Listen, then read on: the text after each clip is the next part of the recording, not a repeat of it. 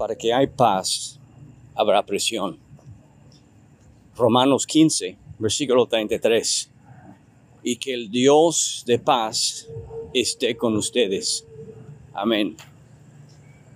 Muchas personas están buscando una paz, pero no están buscando la paz de lo que ofrece Jesús, porque la paz de lo que ofrece Cristo Jesús es una paz que sobrepasa el entendimiento humano y no existe en este mundo físico, es una paz espiritual, es una paz eterna que solamente viene a través de una búsqueda ardiente de la presencia y de la persona de Cristo Jesús.